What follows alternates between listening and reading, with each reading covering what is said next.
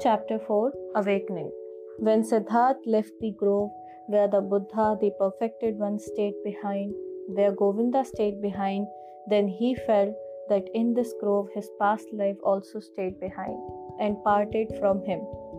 He pondered about this sensation which filled him completely as he was slowly walking along.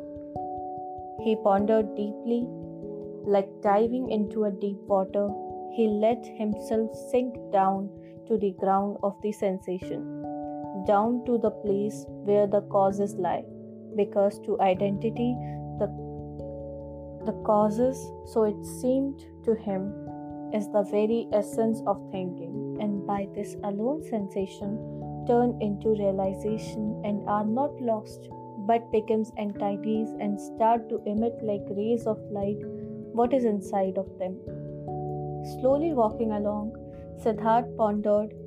He realized that he has no youth anymore, but had returned into a man. He realized that one thing had left him as a snake left by its old skin.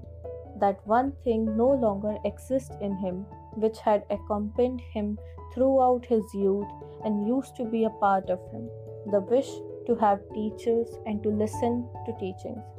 He had also left the last teacher who had appeared on his path, even him, the highest and the wisest teacher, the most holy one, Buddha. He had left him, had the part with him, was not able to accept his teachings. Slower, he walked along in his thought and asked himself, But what is this? What you have sought to learn from teachings and from teachers, and what they who have taught you much were still unable to teach you, and he found it was the self, the purpose and the essence of which I sought to learn. It was the self I wanted to free myself from, which I sought to overcome, but I was not able to overcome it.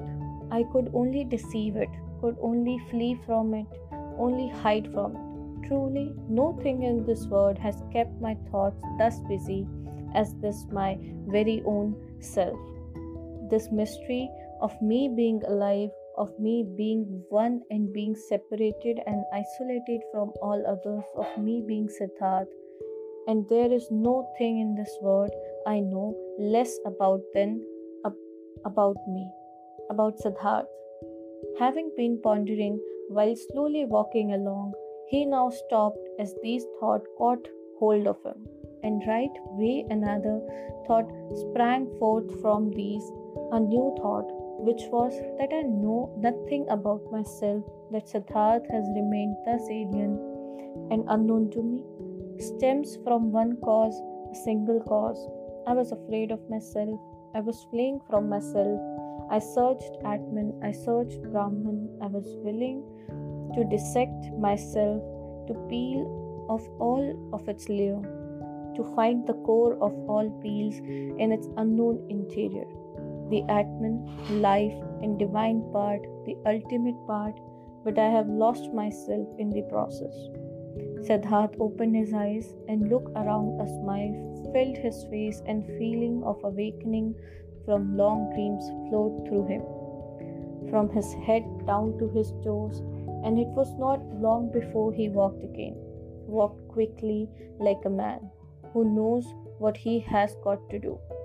Oh, he thought, taking a deep breath. Now I would not let Siddharth escape from me again. No longer I want to begin my thought and my life with Atman and with the suffering of the world. I do not want to kill and dissect myself any longer, to find a secret behind the ruins. Neither yoga nor Ved shall teach me anymore, or the Atharved, or the aesthetics, or any kind of teachings. I want to learn from myself, want to be my student, want to get to know myself, the secret of Siddharth. He looked around as if he was seeing the world for the first time. Beautiful was the word, color was the word, strange and mysterious was the word. Here was blue, here was yellow, here was green, the sky and the river flowed, and the forest and the mountains were rigid. All of it was beautiful. All of it was mysterious and magical. And in that mist was he, Siddharth, the awakening one, on the path to himself. All of this, all this yellow and blue river and forest entered Siddharth for the first time through the eyes, was no longer a spell of Maya, was no longer the veil of Maya, was no longer a pointless and coincidental diversity of mere appearances. Despicable to the deeply thinking Brahmin who scorns diversity, who seeks unity, blue was blue, river was river, and if also in the blue and the river in Siddharth, the singular and divine lived hidden. So it was still that very divinity's way and purpose to be here yellow, here blue, there sky, there forest, and here Siddharth. The purpose and the essential properties were not somewhere behind the things, they were in them, in everything. How deaf and stupid I have been, he thought, walking swiftly along. When someone reads a text, wanted to discover its meaning, he will not scorn the symbols and letters and call them de- deceptions, coincidence, and worthless. But he will read them, he will study and love them, letter by letter. But I, who wanted to read the book of the Word and the book of my own being, I have for the sake of a meaning I had anticipated before. I read, I scorned symbols and letters, I called the visible words a deception, called my eyes and my tongue coincidental and worthless forms without substance. No, this is over. I have awakened. I have indeed awakened and have not been born before this very day. In thinking his, his thoughts, Siddharth stopped once again. Suddenly, as if there was a snake lying in front of him on the path, because suddenly he had also become aware of this.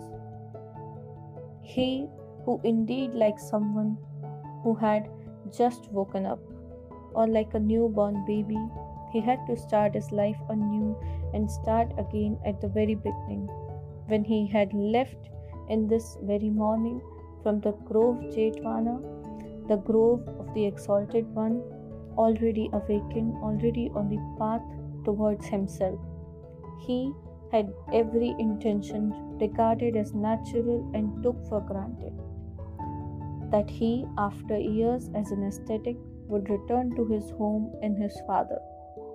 But now, only in this moment, when he stopped as if a snake was lying on his path, he also woke to this realization but I am no longer the one I was.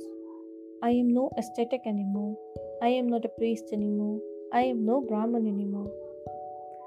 What should I do at home and at my father's place? Study, make offerings, practice meditation, but all this is over. All of this is no longer along my side. Motionless Siddharth remained standing there, and for the time of one moment in breath, his heart felt cold. His heart felt a cold in his chest.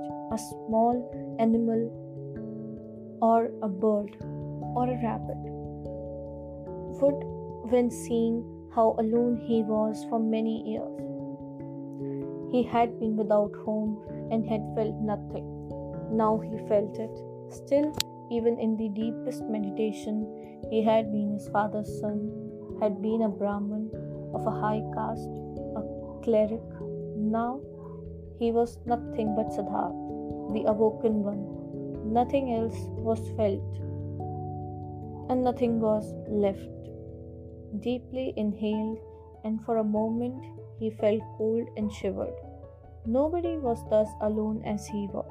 There was no nobleman who did not belong to the nobleman, no worker that did not belong to the workers, and found refuge with them, shared their life, spoke their language. No Brahman who would not be regarded as Brahman and live with them. No ascetic who would not find his refuge in the caste of the Samans and even the most forlorn hermit in the forest was not just one and alone. He was also surrounded by a place he belonged to. He also belonged to a caste in which he was at home.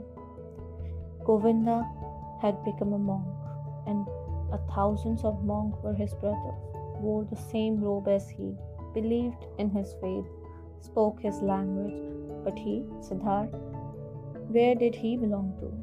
With whom would he share his life? Whose language would he speak? Out of this moment, when the world melted away all around him, when he stood alone like a star in the sky, out of this moment of a cold and despair, Siddharth emerged. More a self than before, more firmly concentrated, he felt this had been the last tremor of the awakening, the last struggle of this birth, and it was not long until he walked again into these strides, started to proceed swiftly and impatiently, heading no longer for home, no longer to his father, no longer back. So, here's the chapter 4 Awakening ends. And in this chapter, his journey ended. I mean, not so ended, not the book ends here, it's just chapter 4, it's just the beginning of a life of Siddharth. He has realized that, that there is nothing more teaching. We have to find our own path and we have to be our own teacher. It's good to have teachers, it's good to have knowledge, but we have to be our own teacher to understand what exactly is happening. We just can't let our brain into another's hand. We have to understand it through our brain, to our own understanding. So, tune into another listening, and I hope you are enjoying my voice and uh, Thank you for listening.